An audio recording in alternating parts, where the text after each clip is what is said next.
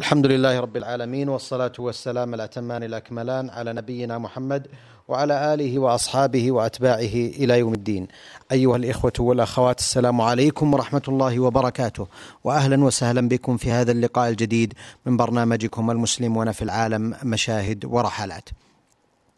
هذا اللقاء الأسبوعي المعتاد الذي نعقده مع ضيفنا الكريم معالي الشيخ محمد بن ناصر العبودي الامين العام المساعد لرابطة العالم الإسلامي والرحالة والداعية المعروف والذي يتحدث إليكم تفصيلا عن زياراته ومشاهداته لاحوال المسلمين في العالم.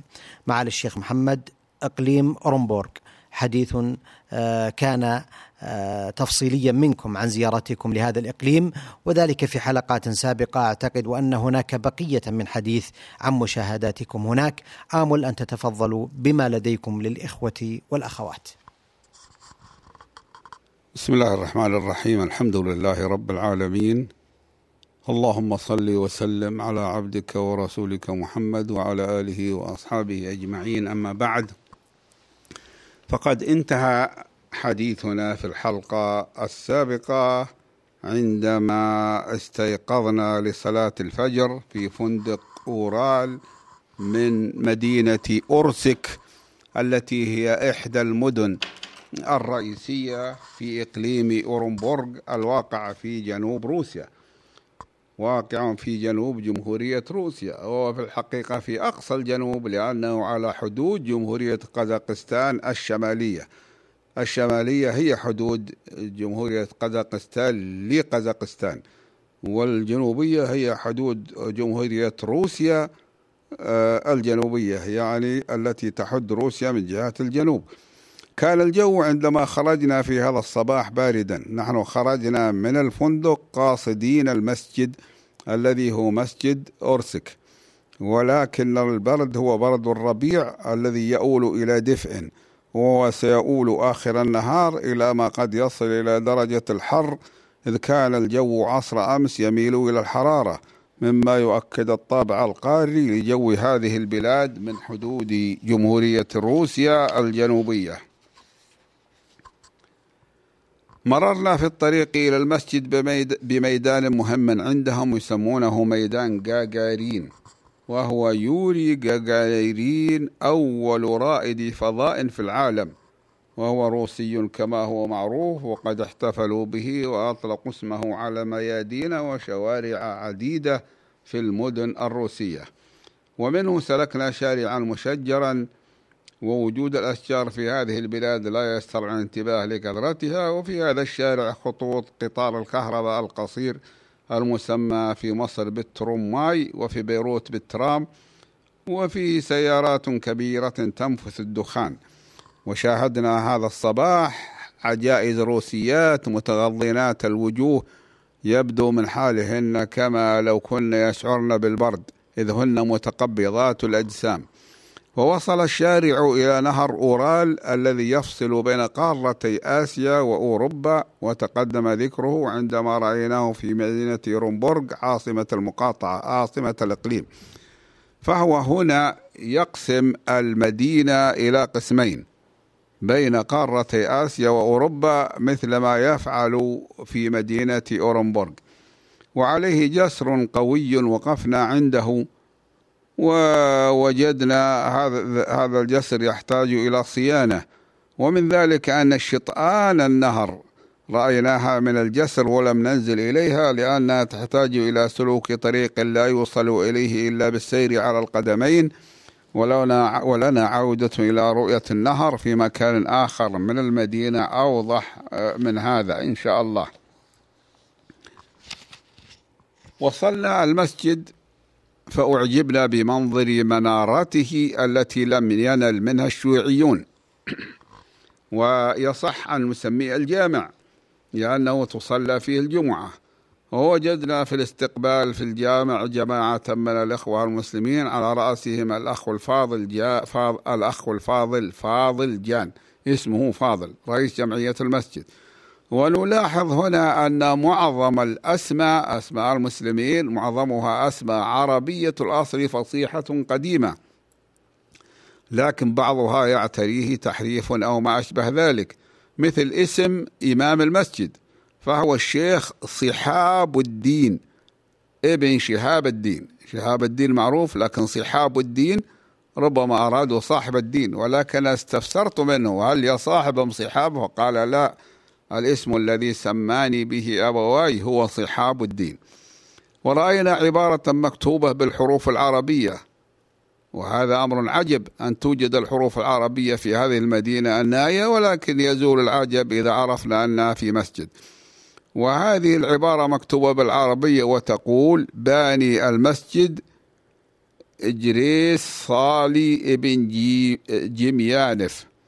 هكذا كتبت العبارة ولعل صالي أصلها صالح وجميانف أصلها جمعانيف التي تعني بالروسية ابن جمعة ولم يعرف القوم ذلك. جلسنا معهم وقد اجتمع ستة منهم ثم جاء اثنان آخران أغلبهم من المسنين وفيهم اثنان من المتوسطين في العمر. فسألناهم في مبدأ الأمر عن تاريخ المسجد فأجابوا أنه بني قبل 150 سنة ولكنهم لا يعرفون من اسم بنيه إلا ما ذكر في العبارة السابقة التي قرأناها لهم لكونهم لا يحسنون قراءة الحروف العربية. بمعنى أنهم انتهزوا فرصة وجودنا لنقرأ لهم هذه العبارة المكتوبة بالحروف العربية. وقد صادر صادره الشيوعيون الشيوعيون صادروا هذا الجامع وجعلوه روضة أطفال. ثم استعاده المسلمون بعد مطالبات في عام 1995 أي أول هذا العام. ذكروا أن عدد المصلين يوم الجمعة يبلغ ثلاثين مصليا وفي العيد يمتلئ بهم. أما في الصلوات اليومية فإن العدد يتراوح ما بين عشرة وسبعة عشر. سألت الإمام صحاب الدين عن السبب في قلة عدد المصلين من المسلمين فأجاب ذلك من عدم المعرفة بالدين. وهذا جواب سديد لأن القوم كانوا واقعين كما هو معروف تحت ضغط شيوعي الحادي حارب الدين ومنع أداء الشعائر الدينية بالقوة. فقلت له إنه ينبغي لكم أن تعظوا المسلمين وترشدوهم إلى وجوب صلاة الجماعة. فقال إننا نفعل ذلك في المناسبات التي يتجمعون فيها كالزواج والتعزية بالموت. فقلت هذا لا يكفي. بل ينبغي أن تذهبوا إليهم في بيوتهم وتنصحوهم بالحكمة والموعظة الحسنة فإن هذا أبلغ في النصح وأحرى بأن يعرف الشخص منهم أنه مقصود بالموعظة وليست موعظة مطلقة غير موجهة لأحد. وقد جعلوا في هذا الطابق من المسجد وهو الأرض مدرسة للأطفال وقاعة للاجتماعات في المناسبات المهمة. مثل عقد الزواج وتجهيز الميت وفي الاجتماع في رمضان كما قالوا لنا. ثم تفقد المدرسة الواقعة في غرفتين صغيرتين وهي في الحقيقة ليست مدرسة بل ليست كتابا معتادا وإنما هي فصلان دراسيان يتعلم فيهما الكبار والصغار بطريقة غير منتظمة ولا مجدية لعدم وجود المدرس المؤهل. وقال لي الإمام إن الدارسين هنا تتراوح أعمارهم من 18 سنة إلى 70 سنة. ثم صعدنا معهم إلى الطابق الأعلى حيث يقع المسجد الذي فيه المصلى فألفيناه نظيفا معتنا به مفروشا بالسجاد المعتاد أي المتوسط في جودته ومزين سقفه بثريات ونقوش وفيه رسومات وآيات قرآنية مكتوبة بخط عربي لا بأس به وإن كانوا لا يفهمون معناها وقل من يعرفها من غيرهم ممن يحضرون إلى هذا المسجد. وهذه الكتابات مثل الشهادتين لا إله إلا الله وحده محمد عبده ورسوله السلام أي الإسلام. من آمن بالله وصدق صدق وعده واتبع رسوله وادخله الجنة. وبجانب المحراب صورة لمدرسة في مدينة خيوة بمنطقة خوارزم الواقعة في جمهورية أوزبكستان في الوقت الحاضر وهي المدرسة التي تخرج فيها هذا الشخص الذي كتب الآيات القرآنية على جدران المسجد واسمه يلداش صلينا في المسجد ركعتين تحية المسجد والتقطنا فيه بعض الصور ثم عدنا إلى الطابق الأسفل حيث وجدنا أخوات من المسلمات المسنات قد أعددنا طعام الإفطار وهو فطائر داخلها لحم مفروم دسم جدا بحيث يقطر منه الدهن وزبد وبسكوت ومشمش مجفف وشاي. هذه كانت مائدتهم للفطور وقد جلسنا عليها معهم وهي مائدة سخية بالنسبة إلى إمكانات إمكاناتهم وهي كافية لنا ولا نريد أكثر منها. وقد حضر هذه المعدبة شاب ظهر عليه لأول وهلة أنه ليس من العاملين في المسجد وإنما يظهر أنه غريب عنه وإن كان يسكن قريبا منه وهو من أبناء المسلمين واسمه نايل ابن نادر. وهذه هذا اسمان عربيان اسمه نايل ابن نادر. وتبين أنه صحفي في صحيفة أخبار مدينة أرسك هذه المدينة التي نحن فيها الآن. بعد أن فرغ من مشاركتنا طعام الإفطار استأذن في تقديم الأسئلة فبدأها بالسؤال عن الغرض من مجيئنا إلى هذه المدينة فقلت لقد جئنا إلى إقليم أورنبورغ للاجتماع بفضيلة أخينا وصديقنا الشيخ عبد الباري رئيس الإدارة الدينية وبحث التعاون في الأمور الثقافية ما بين رابطة العالم الإسلامي في مكة المكرمة التي نمثلها وبين دار الفتوى في أورنبورغ قال كيف وجدتم وضع المسلمين الآن؟ قلت إنه وضع جيد من حيث كونهم الآن أحرارا في ممارسة شعائر دينهم وفي بناء مساجدهم التي أعيد أكثرها إليهم ويجري الآن العمل على استعادة باقي المساجد والأوقاف الإسلامية التي يجب أن تعاد إلى المسلمين لأنها خاصة بهم واشتريت أساسا من أموالهم. قال كيف حال المسلمين أنفسهم؟ قلت إنهم يحتاجون للتعليم الإسلامي إلا أن ذلك لا يعني أننا نطلب من جميع المسلمين أن يتعلموا العلوم الدينية ويتركوا العلوم الأخرى المدنية. وإنما المراد أن يستدركوا ما فاتهم من المعرفة بأمور دينهم. فقال كيف ينظر المسلمون في الخارج إلى أحداث الشيشان؟ فقلت ينظرون بآسف بالغ لما حصل من القتل والتخريب ويأملون في قرب عودة السلام إلى البلاد وتحقيق ما يريده المسلمون. وسأل في النهاية ما هي تمنياتك للمسلمين في مدينة أرسك فقلت له أتمنى لهم أن يتعلموا أمور دينهم ودنياهم وأن يكونوا عاملا مهما في ترقية مدينتهم وأن يتعاونوا فيما بينهم على أمور دينهم مع إخوانهم في الوطن من غير المسلمين وأن يتعاونوا مع غير وأن يتعاونوا فيما بينهم على أمور دنياهم مع إخوانهم في الوطن من غير المسلمين. وذلك فيما يتعلق بالصالح العام لمدينتهم من المحافظة على المؤسسات العامة التي تخدم الجميع كالطرق والمستشفيات. هذا وقد بقي هذا الصحفي معنا حتى أعلنت لهم تقديم رابطة العالم الإسلامي تبرعا عاجلا نقديا الآن هو 2500 دولار أمريكي لصالح المسجد. فسجلها الصحفي واستأذن في أن ينشرها في الجريدة. فقلت له ينبغي أن تستأذن المسلمين في هذا رأوا أن المصلحة تقتضي نشره في الجريدة نشرته رأوا غير ذلك لم تنشره. قلت هذا لكونه من أبناء المسلمين. ولا أدري الظروف المحيطة بالمسلمين وما إذا كانوا لا يخشون من أن يساء تفسير تقديم هذه المساعدة. فكلمهم فكلهم قالوا إنه لا مانع من نشر ذلك بالجريدة. فنحن نريد أن يعرف الجميع أن لنا إخوانا من مكة المكرمة زاروا مسجدنا وبحثوا معنا فيما يحتاجه المسجد ثم تبرعوا بهذا المبلغ. كان الحديث يدور بالتتارية إحدى اللغات المتفرعة من اللغة التركية القديمة المسماة بالجغتاوية وبعضهم يسميها الطورانية فيترجمه زميلنا في الوفد الأستاذ رحمة الله بن عناية الله إلى العربية. وأحيانا يقوم المفتي الشيخ عبد الباري خير الله بذلك. واحتاج أحدنا إلى الوضوء من الحمام آه، فذهبوا به إلى مكان في آخر ناحية الطابق الأرضي حيث وجد الحمامات العامة التي يستعملها المتوضئون لصلاة الجمعة والدارسون في المدرسة. مراحيض ذات أبواب من الخشب ليست لها غليق بمعنى أنها تفتح في الهواء. ووجد عدة صنابير منفصلة للمياه عندها بريق عديدة من النحاس الثقيل يأخذون الماء بها من الصنابير ثم يدخلون المراحيض يستعملونه. ومع ذلك فإن هذه المراحيض العامة هي أنظف وأحسن من الموجود في فندق أورال الذي بتنا فيها الليلة الماضية.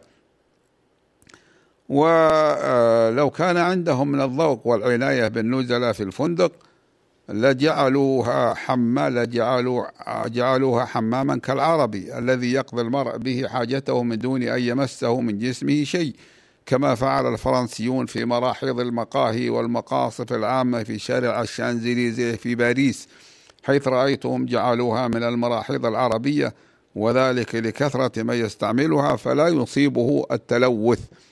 وفي حمامات المسجد صابون لم نجد منه في الفندق شيئا حتى في حوض غسيل الأيدي الموجود في الغرفة. أمضينا ما أردناه في زيارة المسجد وملحقاته ومن الحديث مع الأخوة المسلمين فيه وأعطيناهم التبرع العاجل فطلبت منهم أن يروني المدرسة التي ذكروا أنها بجانب المسجد وأنهم لم يطلبوا استعادتها خوفا من أن تسألهم الحكومة عن قدرتهم على ترميمها وإصلاحها والانتفاع بها. وكان الأخ فاضل جان قد أخبرني أمس أنهم لم يطلبوا استعادة هذه المدرسة مع أن الذي بناها المسلمون والذي كان يملكها المسلمون ولكن الشيوعيين صادروها منهم. فقال إنهم لم يطلبوها لأنهم لا يملكون أي شيء مما تحتاج إليه من ترميم وتعمير. وأن الحكومة ستقول لهم أنتم لن تنتفعوا بها وإنما تريدون ان لا ينتفع بها غيركم. فأشاروا إلى جهاتها بجوار المسجد من جهة الغرب. فخرجت قبلهم أبتغي زاوية مناسبة لالتقاط صورة لها. واقتربت من باب أحد البيوت فنبحني كلب صغير كان عند الباب مما حمل أهل البيت على فتح الباب لاستطلاع الأمر وهم من الروس. فعدلت إلى الاقتراب من بيت مجاور فنبحني كلب فيه صغير أيضا وهم يتخذون الكلاب الصغيره للحراسه ثم ذهبوا معنا إلى المدرسة التي بدت بناء جيدا ذا لون أحمر. وهي مؤلفة من ثلاث طبقات لو حصل عليها المسلمون الآن ورمموها واستفادوا من أجرتها لكفت جميع ما يحتاجون إليه للمسجد والمدرسة الصغيرة فيه. وذلك حتى يحسن أمرهم ويكثر طلابهم فيستعملونها للدراسة كما كانت من قبل. وتستعمل بناية المدرسة الآن مصنعا للأحذية. أول ما استرعى انتباهي عند الدخول إليها من باب المبنى الداخلي وجود صناديق من الورق المقوى فيها أجزاء من إصلاح أحذية قد ركبها عش العنكبوت مثل ما كان عليه الحال في فندق المؤسسة في أورنبورغ. عندما مررت بيدي خلف السرير ألتمس نقطة لتوصيل الكهرباء وجدت العنكبوت قد عششت فيها. صعدنا إلى الطابق الثاني من مبنى المدرسة الذي بدا من الداخل أوسع وأكبر. وذلك مع درج واسع وصلنا آه، نطلع على الغرف المشغولة بمعدات سلاح الأحذية وصنعها. فهي فالمبنى يستعمل مصنعا لصنع الأحذية ابتداء من كونها جلودا حتى يكتمل صنعها. ووجدنا ثلاثة من الروس وامرأة ظهر لنا أنهم لا يرحبون بزيارتنا. والظاهر أن السبب ذلك أن أصحابنا كانوا قد زاروا مبنى المدرسة أكثر من مرة وهؤلاء الروس يعملون بجد في صنع الأحذية وقد عرضوا أحذية جاهزة في رفوف عندهم. قلت للإخوة المرافقين قولوا لهم إن هذه المدرسة للمسلمين وليست لهم فينبغي لهم أن يعيدوها للمسلمين. فاحتد أحدهم أي أحد الروس والروس هؤلاء طبعا من غير المسلمين وقال الحكومة هي التي أعطتنا إياها فنحن لم نأخذها من المسلمين ولا من غيرهم وهي الآن لنا. وواضح من مناظرهم وهيئاتهم أنهم ليسوا ممن يسهل التفاهم معهم ونحن لم نأتي إليهم من أجل ذلك وإنما من أجل الاطلاع على هذه المدرسة الحبيسة التي طالما كانت دار علم يتلى فيها القرآن ويذكر فيها اسم الله ونرجو أن تعود إلى ما كانت عليه من قبل. لكن معالي الشيخ هل سألتم عن تاريخ هذه المدرسة تاريخ تأسيسها تاريخ التأسيس لهذه المدرسة؟ هل كان عندكم أو لديهم علم بتاريخها؟ مع الأسف سألت أنا السؤال نفسه للأخوة المسلمين فلم يكن لديهم علم بذلك وهذا أمر طبيعي. لأن الشيوعية قد رانت على البلاد منذ نحو ثلاث وسبعين سنة فقطعت التاريخ. قالوا لا قال لنا المسلمون في مناسبات أخرى أن الشيوعيين لا يدرسون أولادنا تاريخ آبائهم وأجدادهم أو تاريخ المسلمين وإنما يدرسونهم تاريخ الشيوعيين. لكن آه، بعد آه، رجوعكم وعودتكم من تلك الرحلة هل كان هناك ثمة جديد نحو هذه المدرسة التي من الممكن كما تفضلتم إذا رجعت إلى أحضان المسلمين أن يكون لها دور في نشر العلم والدخل الإضافي لأحوال المسلمين هناك؟ بعد رجوعنا بنحو سنتين أو ثلاث أو خمس كنا نتابع هذا الموضوع ثم بعد ذلك تقلص وصول أناس من الرابطة إلى هذه المنطقة. ولكن الذي أفهمه أنهم يحتاجون إلى من يتبرع لهم بثمنها أو ثمن أو تعويض الذين يسكنون فيها ظلما.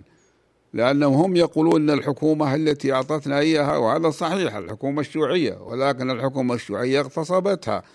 فإذا جاء شخص وقال نعطيكم تعويض لكي تستأجروا لمدة سنتين أو ثلاث أو خمس وساعدت الحكومة على ذلك فإنه يمكن استعادة المدرسة ونحن لا ندري ماذا فعلوا فيها.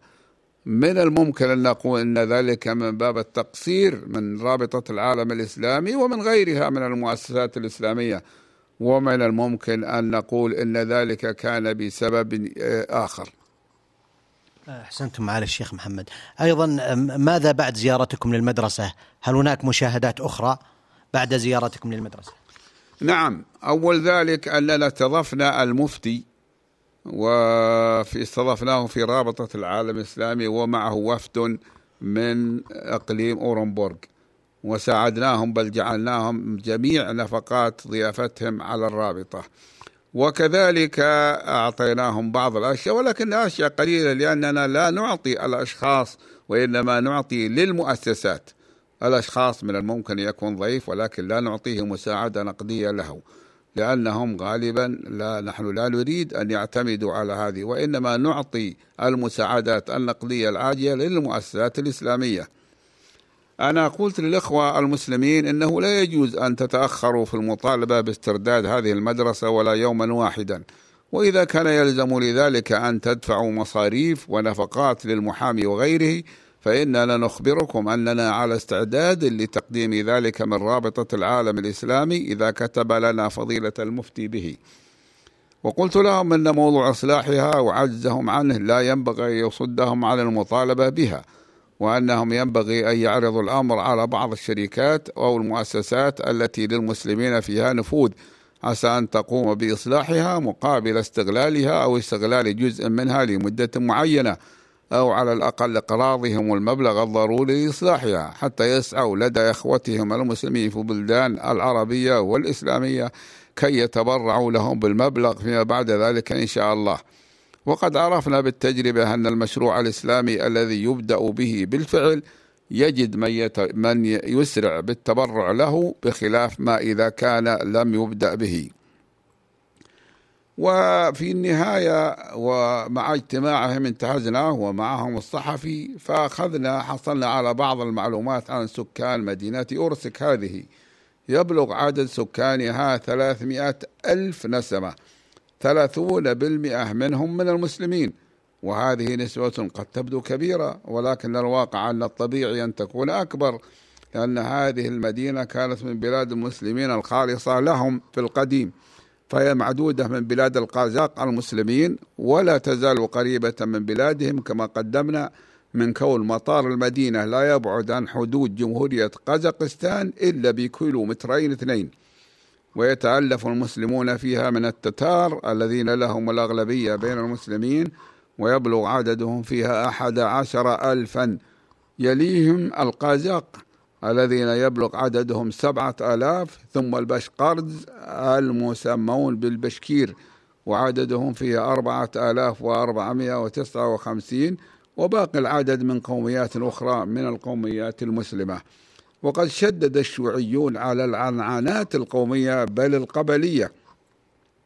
فقسموا المسلمين إلى أقسام متعددة حسب قومياتهم أو لنقل حسب قبائلهم أو حسب اللهجات التي يتكلمون بها وأغلبها يرجع إلى اللغة التركية القديمة مثل لغة القازاق والتتار والأوزبك والباشقرد وذلك لتفريقهم بعد أن كان الإسلام يجمعهم وكانت القبيلة لا تعني شيئا إلا التعارف فيما بينهم. وكان في مدينة أورسك قبل الحكم الشيوعي خمسة مساجد ولا يوجد فيها الآن إلا مسجد واحد معمور وهو الذي زرناه هذا الصباح. والمسجد الثاني لا يزال محتلا من سكان من الروس امتنعوا عن الخروج منه إلا إذا وجدوا ما يعوضهم بمساكن غيره. والحكومة المسؤولة عن ذلك لا تفعل لهم شيئا. أما المساجد الثلاثة الأخرى فقد هدمت وذهبت أعيانها ولكن أماكنها معروفة على وجه التقريب. وينبغي أن نشير إلى أن هدم المساجد كان في زمن الطغيان الشيوعي وإلا فإنها لم تكن تهدم قبل ذلك ولا حتى بعد سقوط الشيوعية بل كان موقف الحكومة الروسية موقفا جميلا بعد سقوط الشيوعية إذ كانت تعيد للمسلمين جميع العقارات والمساجد والأوقاف التي كانت لهم إذا أثبتوا بأنها لهم ولديهم الإثباتات أن هذه محفوظة في الدوائر الرسمية. أحسنتم معالي الشيخ محمد. في ختام هذا اللقاء نتوجه بالشكر الجزيل بعد شكر الله سبحانه وتعالى إلى معالي الشيخ محمد بن ناصر العبودي الآمن العام المساعد لرابطة العالم الإسلامي والرحالة والداعية المعروف والذي تحدث عن زيارته لجنوب روسيا. نلقاكم أيها الإخوة والأخوات على خير في مثل هذا اليوم من الأسبوع القادم. وهذه تحية من محدثكم محمد بن عبد الله مشوح. السلام عليكم ورحمة الله وبركاته.